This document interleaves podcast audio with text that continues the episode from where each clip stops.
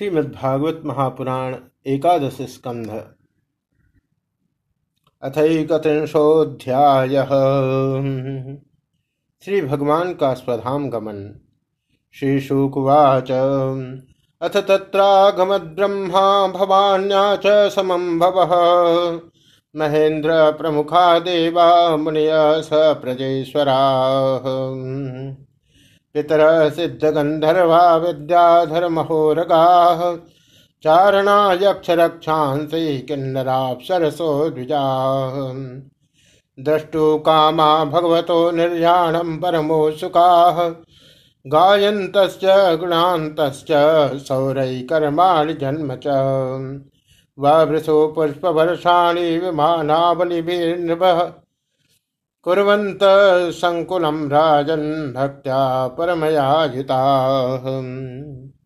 श्री सुखदेव जी कहते हैं, परीक्षित, दारुक के चले जाने पर ब्रह्मा जी, शिव, पार्वती, इंद्रादि लोकपाल, मरीचि आदि प्रजापति, बड़े बड़े ऋषि मुनि, पितर, सिद्ध, गंधर्व, विद्याधर, नाग, चारण, यक्ष, राक्षस, किन्नर, अप्सराएं तथा गरुण लोक के विभिन्न पक्षी अथवा मैत्रेय आदि ब्राह्मण भगवान श्री कृष्ण के परम धाम प्रस्थान को देखने के लिए बड़ी उत्सुकता से वहां आए। वे सभी भगवान श्री कृष्ण के जन्म और लीलाओं का गान अथवा वर्णन कर रहे थे। उनके विमानों से सारा आकाश भर सा गया था। वे बड़ी भक्ति से भगवान पर पुष्पों की वर्षा कर रहे थे। भगवान पितामहं वीक्ष्य विभूतिरात्मनो विभुः संयोज्यात्मनि चात्मानं पद्मनेत्रेऽन्यमीलयत्। सर्वव्यापक भगवान श्री कृष्ण ने ब्रह्मा जी और अपने विभूति स्वरूप देवताओं को देखकर अपने आत्मा को स्वरूप में स्थित किया और कमल के समान नेत्र बंद कर लिए। लोकाभिरामं सतनुं धारणा ध्यानमंगलम् योग धारणयाग्नेया दग्ध्वा धामा विसंसकम् दिविदुन्दवयो नेदोपेतु सुमनसस्यत्खात् सत्यं धर्मो दितिर्भूमे कीर्ति सेचानुतं यजुः। भगवान का शीघ्र विग्रह, उपासकों के ध्यान और धारणा का मंगलमय आधार और समस्त लोकों के लिए परम रमणीय आश्रय है। इसलिए उन्होंने योगियों के समान अग्नि देवता संबंधी योग धारणा के द्वारा उसको जलाया नहीं, सशरीर अपने धाम में चले गए। उस समय स्वर्ग में नगारे बजने लगे और आकाश से पुष्पों की वर्षा होने लगी। परीक्षित, भगवान श्री कृष्ण के पीछे पीछे इस लोक से सत्य, धर्म, धैर्य, कीर्ति और श्री देवी भी चली गई। देवादयो ब्रह्म मुख्या न विशंतम सधामने अभिज्ञात गतिम कृष्णम ददृशोश्चाति विस्मिता।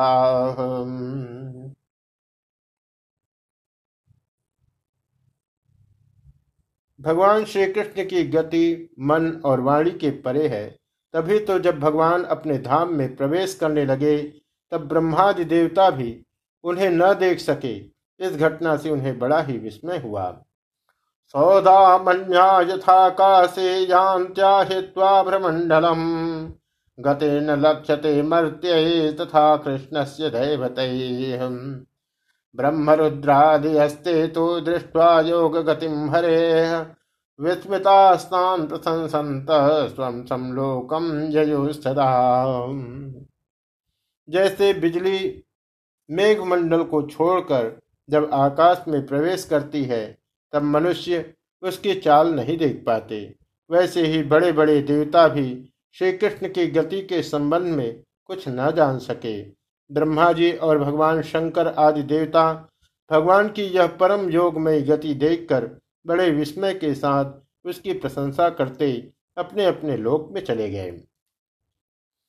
राजन परस्य तनुभेजननाप्यजेहा माया विडम्बनमवेहि यथा नटस्य श्रेष्ठात्मनेदम् अनुवेश्य वेक्षित्य चान्ते संहृत्य चात्ममहिमो परतः स आस्ते। मर्त्येन यो गुरुसुतं यमलोकनीतं त्वां चाणयच्छरणदः परमार्थदग्धं जिज्ञेन्तकान्तकमं पीसमसावनीश किं स्वावनेश्वरनयनं मृगियुं सदेहम्। परीक्षित, जैसे नट अनेकों प्रकार के स्वांग बनाता है परंतु रहता है उन सब से निर्लेप, वैसे ही भगवान का मनुष्यों के समान जन्म लेना, लीला करना और फिर उसे संवरण कर लेना उनकी माया का विलास मात्र है, अभिनय मात्र है। वे स्वयं ही इस जगत की सृष्टि करके इसमें प्रवेश करके विहार करते हैं और अंत में संहार लीला करके अपने आनंद महिमा में स्वरूप में ही स्थित हो जाते हैं। सांदीपनि गुरु का पुत्र यमपुरी चला गया था परंतु उसे वे मनुष्य शरीर के साथ लौटा लाए। तुम्हारा ही शरीर ब्रह्मास्त्र से जल चुका था परंतु उन्होंने तुम्हें जीवित कर दिया। वास्तव में उनकी शरणागत वत्सलता ऐसी ही है। और जो क्या कहूँ और तो क्या कहूँ, उन्होंने कालों के महाकाल भगवान शंकर को भी युद्ध में जीत लिया और अत्यंत अपराधी अपने शरीर पर ही प्रहार करने वाले व्याध को भी सदैह स्वर्ग भेज दिया। प्रिय परीक्षित, ऐसी स्थिति में क्या वे अपने शरीर को सदा के लिए यहाँ नहीं रख सकते थे? अवश्य ही रख सकते थे।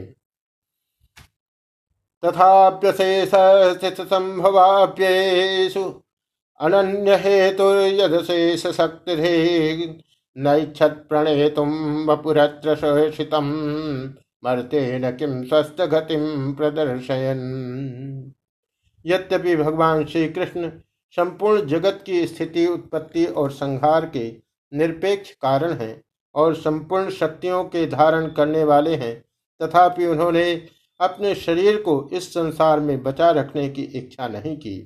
इससे उन्होंने यह दिखाया कि इस मनुष्य शरीर से मुझे क्या प्रयोजन है। आत्मनिष्ठ पुरुषों के लिए यही आदर्श है कि वे शरीर रखने की चेष्टा न करें। यायेतां प्रातरुत्थाय कृष्णस्य पदवीं परां प्रयतः कीर्तयेत् भक्त्या तावेवाप्नोत्यनुत्तमाम्। जो पुरुष प्रातःकाल उठकर भगवान श्री कृष्ण के परम धाम गमन की इस कथा का एकाग्रता और भक्ति के साथ कीर्तन करेगा उसे भगवान का वही सर्वश्रेष्ठ परम पद प्राप्त होगा। दारुको द्वारकामेत्य वसुदेवोग्रसेनयोः पतित्वा चरणावस्त्रैर्न्यसिञ्चत कृष्णविच्युतः कथयामास निधनं वृष्णीनां कृष्णसो नृप तच्छ्रुत्वोऽग्निहृदया जना शोकविमूर्छिताः। इधर दारुक भगवान श्री कृष्ण के विरह से व्याकुल होकर द्वारिका आया और वसुदेव जी तथा उग्रसेन के चरणों पर गिर गिर कर उन्हें आंसुओं से भिगोने लगा। परीक्षित, उसने अपने को संभाल कर यदुवंशियों के विनाश का पूरा पूरा विवरण कह सुनाया। उसे सुनकर लोग बहुत ही दुखी हुए और मारे शोक के मूर्छित हो गए। तत्र स्म त्वरिता जग्मो कृष्ण विश्लेष विवला जसव शेरते यत्र ज्ञातयो घ्नन्त आननम देवकी रोहिणी चैव वसुदेवस्तथा सितौ कृष्णरामावपश्यन्त शोकार्ता विद्रुहो स्मृतिम्। भगवान श्री कृष्ण के वियोग से विह्वल होकर वे लोग सिर पीटते हुए वहां तुरंत पहुंचे जहां उनके भाई बंधु निष्प्राण होकर पड़े हुए थे। देवकी रोहिणी और वसुदेव जी अपने प्यारे पुत्र श्री कृष्ण और बलराम को न देखकर शोक की पीड़ा से बेहोश हो गए। प्राणाश्च विधु तत्र भगवद्विरहातुराः उपगुह्य पतिस्तात चितामारुरुष्ट्रियः। उन्होंने भगवत विरह से व्याकुल होकर वहीं अपने प्राण छोड़ दिए। स्त्रियों ने अपने अपने पतियों के शव पहचान कर उन्हें हृदय से लगा लिया और उनके साथ चिता पर बैठकर भस्म हो गई। रामपत्न्यश्च तद्देहम् उपगुह्याग्निमाविशन् वसुदेवपत्न्यः तद्गात्रं प्रद्युम्नादीन हरेस्नुषा कृष्णपत्न्यो विषन्नग्निं कृष्णपत्न्यो विषन्नग्निं दृक्मिण्याद्या तदात्मिका। बलराम जी की पत्नियां उनके शरीर को वसुदेव जी की पत्नियां उनके शव को और भगवान के के पुत्रवध में अपने पतियों की लाशों को लेकर अग्नि में प्रवेश कर गई। भगवान श्री कृष्ण की रुक्मिणी आदि पटरानियां उनके ध्यान में मग्न होकर अग्नि में प्रविष्ट हो गई।